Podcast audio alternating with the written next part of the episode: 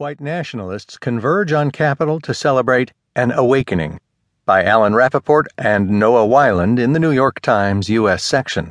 I'm Keith Sellon-Wright. For years, they have lurked in the web's dark corners, masking themselves with cartoon images and writing screeds about the demise of white culture under ominous pseudonyms. But on Saturday, in the wake of Donald Trump's surprising election victory, hundreds of his extremist supporters converged.